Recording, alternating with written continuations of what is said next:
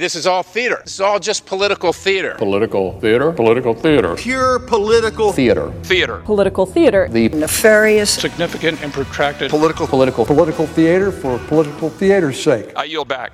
From Washington, this is Political Theater. Roll Call's review of the spectacle of politics on Capitol Hill and across the country. I'm Jason Dick.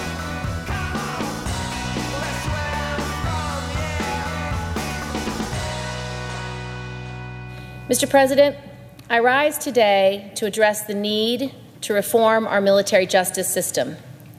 By every measure that you can imagine, we are moving in the wrong direction. Why does something that seems pretty common sense and has wide bipartisan support get stalled in the United States Senate? A case study is the current debate over how to address military sexual assault, an issue the Pentagon and Congress has grappled with for years. Over those years, Senator Kirsten Gillibrand of New York has built support for her legislation to overhaul the military justice system to address this. And this year, she hit a high watermark with more than 60 colleagues supporting her efforts. But the legislation doesn't seem to be going anywhere anytime soon. Why? Well, lucky for us, we've got CQ Roll Call senior editor Megan Scully, who has covered the issue for years. Megan, welcome to Political Theater. Thanks for having me, Jason. So let's let's kind of start uh, at, at just at the you know the beginning. Let's do the you know kind of quick recap of of several years of uh, fighting over this issue. Uh, but you know uh, this this has been a problem in the military for years. It's been described as an epidemic uh, that that there are military there are sexual assaults within the ranks at a rate far higher than we see in the general population. Uh, when did the Pentagon start realizing this is a, a problem, and when did Congress start to get involved? Well, I think that the Pentagon has known it's a problem for some time. Uh, there wasn't much action on it until Congress got involved over a decade ago. And it was sort of a strange coalition um, in, involving Susan Collins and Jackie Speier uh, in the House and um, Michael Turner, uh, a House Republican, uh, who got on board with the issue because of concerns about a constituent. Uh, it took off really uh, about eight years ago when uh, Senator Gillibrand made it a high profile issue. And her bill, uh, which she has pushed for over the last eight years now, would basically take the decision for prosecuting a crime within the military's ranks uh, out of the hands of a military commander. Right now, the commander is the one who decides whether a felony like uh, rape or um, even murder gets prosecuted. And there are those on the Hill who say that this leads to decisions that are uh, discriminatory uh, against both women and minorities, and that crimes go un- unprosecuted. So, what she wants to do is she wants lawyers to actually make that decision on all crimes aside from those that are u- uniquely military, like going AWOL the Pentagon has long been against this, saying that commanders need this tool to enforce good order and discipline in the ranks. And Congress has has typically bought that argument over the years. Uh, Gillibrand has has had a very small coalition behind her, and and and, and kind of a unique one um, that has included folks like Ted Cruz and Rand Paul. Uh, you don't usually see them all on the same piece of legislation. But most lawmakers have been opposed to it and, and have said, you know, they agree with the Pentagon that the commander should retain this authority. But as the years have gone on and instances of sexual assault within the military have gone uncurbed, just despite some sort of uh, other measures put in place by Congress, she's grown more and more support. It, it's really sort of hit a crescendo uh, in the last year or two. And as you said, her bill now has the support of over 60, I believe it's 66 right now, um, 67 including her, uh, members of the Senate. Uh, that includes Mitch McConnell. Um, it includes um, many Republicans, uh, but it does not include Jack Reed, the chairman of the Senate Armed Services Committee, and James Inhofe, the ranking member. And just to kind of reiterate how weird the military justice system can be, sometimes the commander could be the one accused of a crime and deciding on whether that will be prosecuted. Right?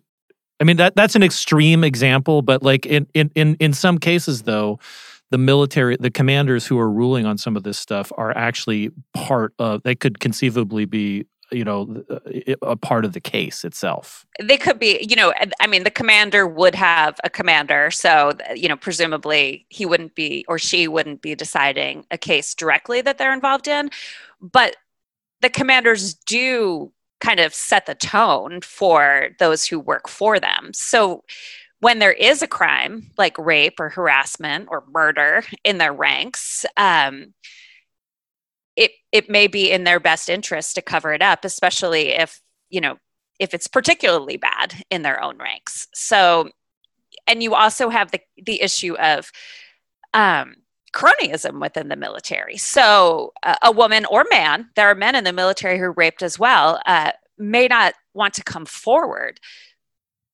and accuse a, a, a colleague of of rape or or another crime because they they feel like the commander is buddies with um, with the person with their assailant. So it, it is a very sort of uniquely military problem um, in a culture that has not seemed to improve at all, um, despite countless provisions and uh, enacted by Congress and um, you know even efforts within the Pentagon to curb this.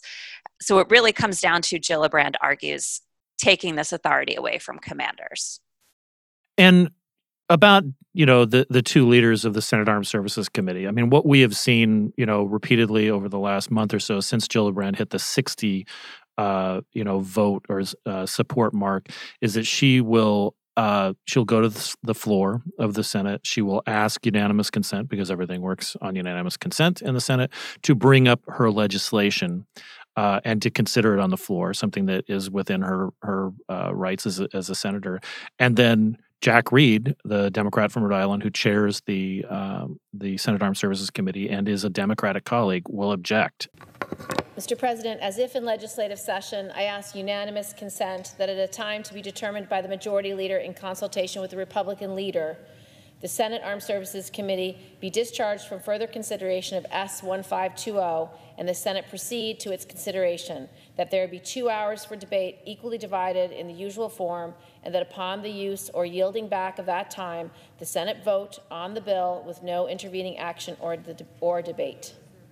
Is there objection? Uh, reserve my right to object, Mr. President.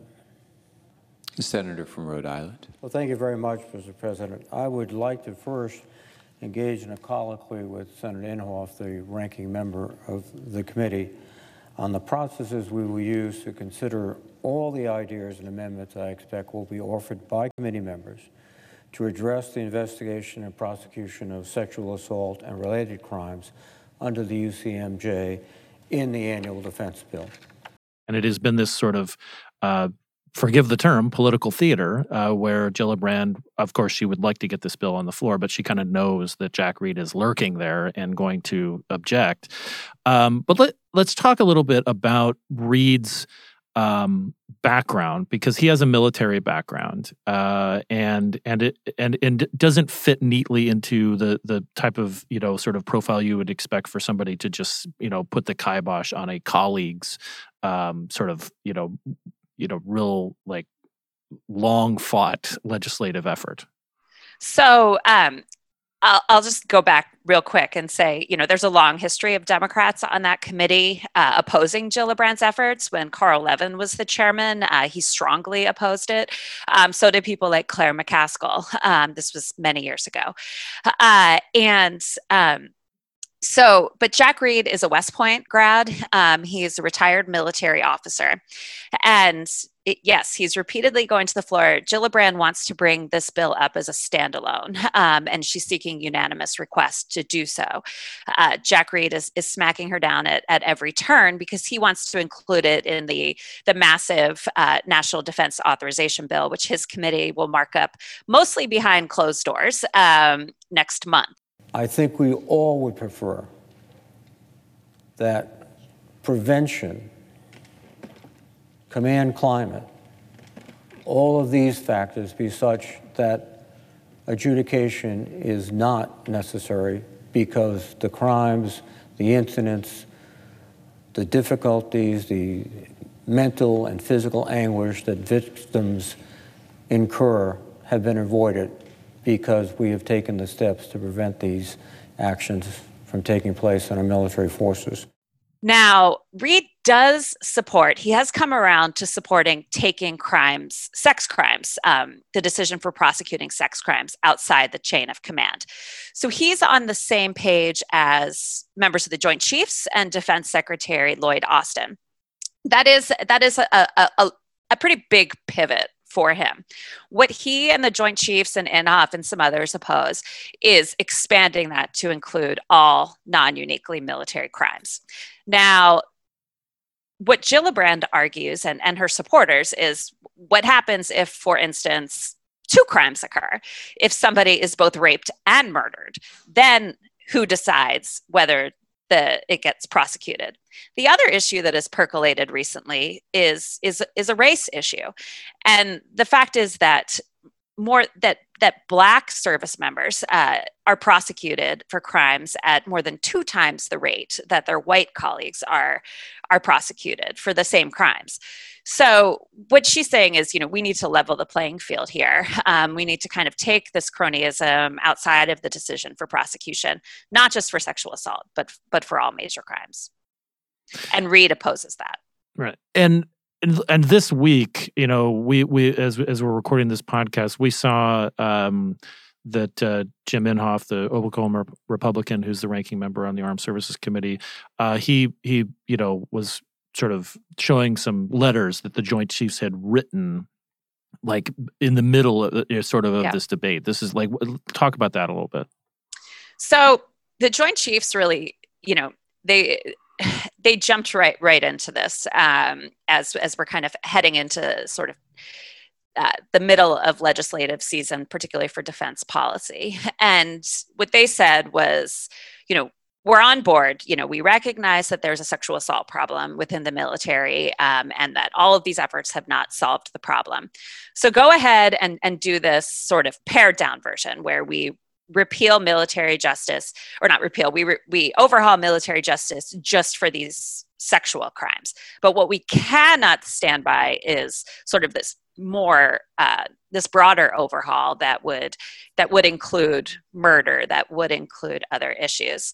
Um, and and they're you know kind of thrusting themselves right in the middle of this really hot button political debate in the past, uh, previous members of the Joint Chiefs have um, have testified against Gillibrand's measure as well. So that itself is not unique, um, but given sort of the the groundswell of support on members of both parties um, and the Joint Chiefs and and and the Defense Secretary continuing to um, to fight against this broader Gillibrand proposal is is really um, something to see. And one of the things I've just, you know, as as I've been sort of note taking note and and covering it too. I mean, I I I, um, I covered a, a documentary that came out a few years ago in in uh, um, 2012, 2013 called "The Invisible War" by a filmmaker named Kirby Dick. No relation to uh, to me, although he's also from Arizona, which is odd. Uh, but it, but the, his film uh, uh, with his producer Amy Ziering was about was the first time that I had realized, you know, the extent of of the of the problem in the military ranks. And and when i feel like that that film i mean not a lot of people watch documentaries uh, but that film did inject into the public consciousness people's stories. Because Yes. when you when you see the numbers it's staggering. But then when you hear uh, you know, kind of the pain in a in a in a service member's voice when they're talking about the fact that they they couldn't, uh, as as as you were kind of alluding to, they they couldn't, they didn't feel like they could go to their commanding officer because you know they were either friends with somebody who was the assailant or the accused, uh, and then since then, in the intervening years, we've seen a number of uh, particularly women in Congress, senators and, and House members who have had some of the, their, their own same experience. And so, like Martha McSally, a former uh, senator, Republican senator from Arizona, she talked about her. Uh, you know, uh, when she was sexually assaulted by one of her um, colleagues. And then Joni Ernst, uh, who is in the Republican leadership uh, circle, in uh, is a Republican from Iowa, she's joined on with Gillibrand's uh, like legislation. Do you think that this is what has brought us so as far as we have been because people are actually sharing these stories as opposed to them being kind of tucked away in like a an inspector general's report? Yeah, I think that the whole Me Too movement has certainly brought this to light. You know, this is a problem, as we know, throughout society. Um, but within the military, because of the culture um, and because of the justice system, uh, it it is really heightened. So I think that people like Joni Ernst um, and Martha McSally coming out and talking about their own experiences with sexual assault um, certainly has helped propel this forward. Um, I think last year, um, the brutal um, assault and, and, murder of Vanessa Guillen at um, Fort Hood and the ongoing problems at Fort Hood on this issue uh, have really added urgency to the debate. Um, the House bill is actually named after her, uh, and there is um, there is this concern that you know these crimes are, are so heinous and so graphic in, in, in some instances, um, particularly as women are, you know, finally getting, you know, more leadership roles within the military. Um, combat is is becoming open to women. Um, there have been advances within the military in regards to issues facing women, uh, but are women going to get into leadership positions? Are, are women going to stay in the military uh, if there is this ongoing concern about sexual assault? And I should say once again, men also do face sexual assault within the military. That is that is something that is um, that is often overlooked in this debate. Yeah, I actually I remember just my the screening of Invisible War. This is years ago now. Uh, some of the the um, revelations that came from male service members. Yeah. I mean, people literally gasped in the theater. Um, and and it was just it was one of those things that just you know this is a fairly specialized audience you know people who go to um, documentaries about military sexual assault in Washington D.C. You know, sometimes it's hard to shock people uh, because you know we we uh, uh, some sometimes in our corners of the world whether we got a lot of know-it-alls, uh, and and I and I feel like this we are approaching like another phase. It feels like um, I mean because something's going to happen. You, you mentioned the defense authorization bill, Reed wanting to incorporate that. I mean, is is that it, it's just it's not a particularly good look for him when he's objecting to it but it does sound like there's going to be some kind of movement even if it's you know he, it's partly because he wants to keep it within the purview of his own committee.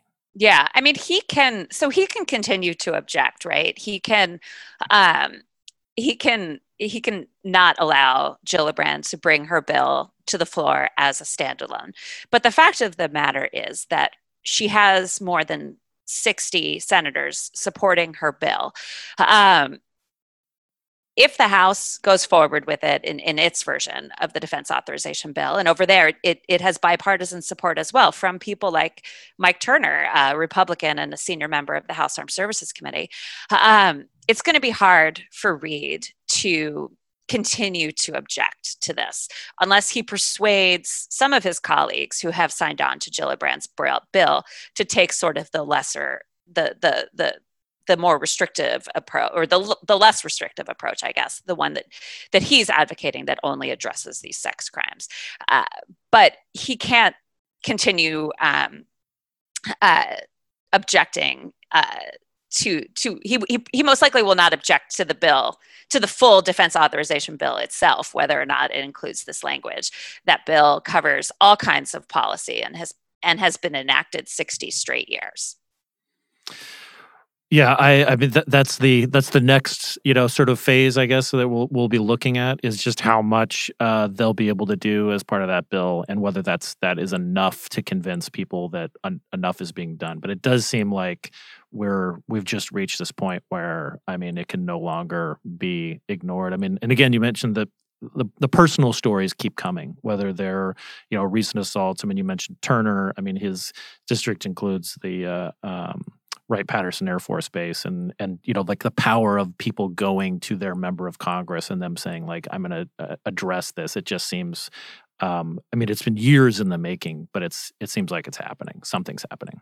It, it, certainly does. I mean, and especially when, like I said, you look at the people who support this bill. Uh, Reed and Inhofe are, are, certainly kind of outliers here. Um, and when you when when you see, it's not often that you see Gillibrand and Mazie Hirono and um, Chuck uh, Grassley, uh, Chuck Grassley, and Rand Paul, and Mitch McConnell, all, and, and Joni Ernst, as you remember, as mm. you said, you know, another member of Republican leadership, all on the same board, on the same page, and uh, and a lot of these people, um, including Joni Ernst, have come around only recently to Gillibrand's bill. That they they previously opposed it, but they support it now.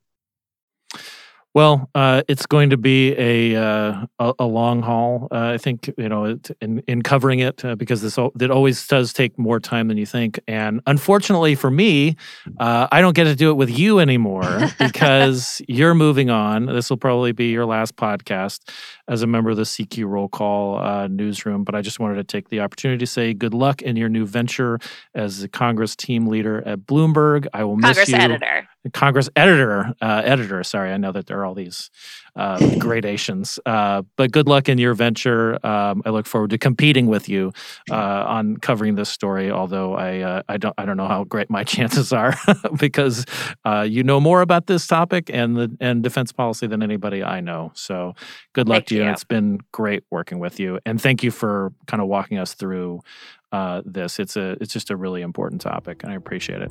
Thank you. I appreciate you having me on. Thanks so much, Jason.